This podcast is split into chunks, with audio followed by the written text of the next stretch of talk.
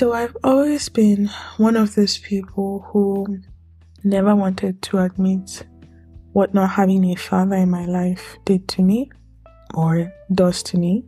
And um, on today's episode, I want to explore the effects of the fatherless or the effects on the fatherless. Welcome back to Who Me with Sarah, and um, I hope you're ready to to listen to today's episode because I'm being pretty vulnerable. I'm 26 years old and still Father's Day um, gets to me in ways that I can't even understand. There's times I thought I didn't need a dad. I had such an amazing mom. Like, why would I need a dad?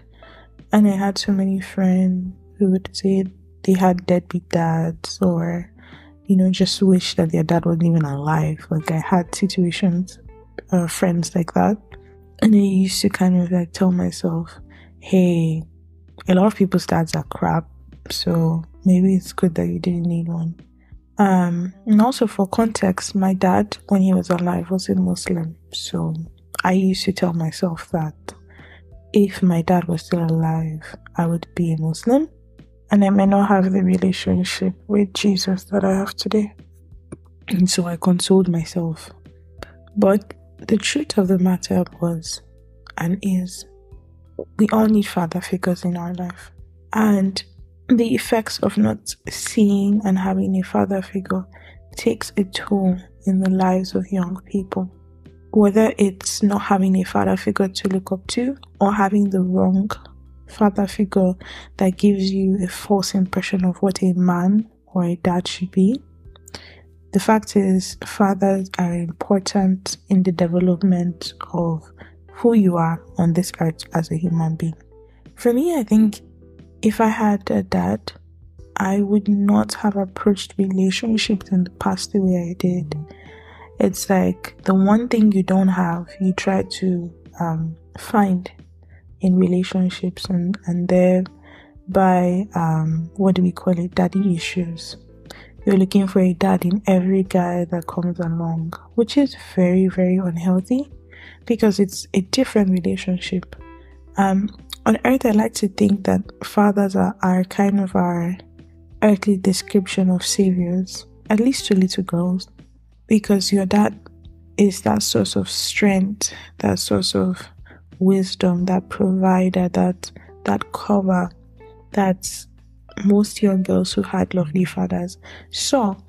And so they grew up, you know, very solid in who they were, very solid in how a man needed to behave around them or treat them. And they would not enter relationships that didn't serve them or, you know, um, enter with a void that they expected the relationship to feel. But I did because um, I thought the next best thing to not having a father would be having a man, a guy. And what, what, and it's like um, trying to get a two for one deal uh, a lover and a father. but that doesn't work. It's not healthy. Two days ago, I was on my bed and I was talking to my Heavenly Father, God, and I was telling him how proud of me I know he is and how much I loved him. And I just started to think of all the times that I had tried to get um, a pat on the back or I love you, Sarah, from a father figure on the earth. How many times that had crashed and burned. I say crashed and burned, um, being transparent. Many times I tried to find father figures in men on the earth, and many times I got burnt. Sometimes the mentors would eventually turn the relationship or try to turn the relationship into one of a sexual nature, where it's like, oh, I'm here to give you advice, but um, and I can act like your dad, but I but I don't see you as my daughter. I see you as as a woman, you know, quote unquote. And that always deeply disturbed me because here I was searching for, you know, I don't know, a replacement father and thinking I find it, and then all of a sudden it starts to get corrupted into something that I didn't want. And so that never worked. I tried to find that um, in church, and I still got the same result corrupted relationship. And um, this shook my confidence. This, this, this definitely shook me and affected how I viewed men, young and old, and started to give me this um, feminist view of men as gone. And all because I, I felt like I couldn't find the replacement that I was looking for, not realizing that I never really needed that. I just needed the values and the examples and it didn't have to come from a replacement dad, but it eventually did come from valuable relationships with women and with men for me to see, you know, what I needed to see. And I'm so grateful that now in my life there are examples of men who are absolutely amazing to their families, to their vocation, and serve as examples and shining lights. But I'm also grateful for my growth and spiritual and emotional maturity to understand that my faith and trust is still not in earthly men. As important and as great the examples that I have now seen, my trust is in God as the ultimate example of the dad and the father that I need.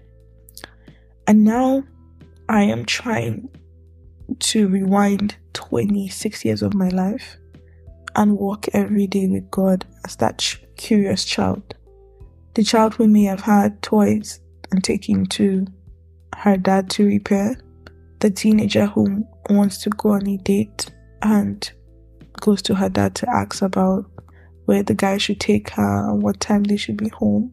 The young woman who thinks about her dad walking her down the aisle the girl who just crawls into her father's lap to cry because he's strong and can hold her as she sobs. All of that is what I try to do in my relationship with Jesus Christ and with God. And it's been so rewarding. It's been freeing to not have to think I have to create some earthly substitute of a dad to be happy or fulfilled. God has a reason for every situation in our lives. There is a peace that can come out of every dysfunction. And, you know, whether it's not having a dad, having a dad that is not really a dad, having a dad that abused, mistreated you, or wasn't there like mine, no matter what it is, we can take back the control of the effects of that broken relationship and not let it bleed into the new relationships that God would have us create. Not let it bleed into our future relationships and, and our future relationships with our children. And we can share these things with men who are being developed so that they may become those good examples. And both of us, men and women, can tell the next generation and show the next generation good examples of parents and mother motherly and fatherly roles, but always, always, always turn their eyes to Jesus, who is the author and finisher of everything, who is the best father to look up to, who is the only one who doesn't have a shadow or variable of turning. For years I struggled with this dad issue. It affected my self esteem, like I said, it affected my relationships and my thoughts process of men. But the Lord has done deep work within me. That took a while, I'm not gonna lie. And is still working within me to show me that you can be whole and complete out of a different model or a different upbringing. And um, I'm just grateful to God. So how many times have you felt you lacked something a dad, a mom, a friend, a partner. What relationship do you think you're lacking that is negatively affecting your life and how you perceive others? Could it be a marriage that is on the rocks that you grew up around that affects you wanting to commit into a relationship now? Could it be a mom who was always hard on you and it's affecting how you make decisions for your career, your life, your loved ones? Could it be siblings who were toxic to you and now you don't like to make friends because you're afraid of intimacy with anyone on the earth? What what did you lack? Could it be a best friend who hurt you, a teacher who robbed you, an extended family member who who abused you? What dysfunctional relationship did you grow up with or have that is bleeding into your future relationships with yourself, with people, and with God? So, my challenge for both of us today is to sit down and realize that the most important relationship is the relationship you have with the one who created you. He is the one who created family roles and responsibilities, and He said He will never leave us nor forsake us. He will teach us the way that we should go. We will not follow the voice of strangers. He will provide. He is Jireh. Whatever lack you may be feeling in a relationship, take it to Him. Ask Him to place godly examples in your way, but most importantly, ask Him to show Him the aspects of His character that meet the need that you have. That's very important.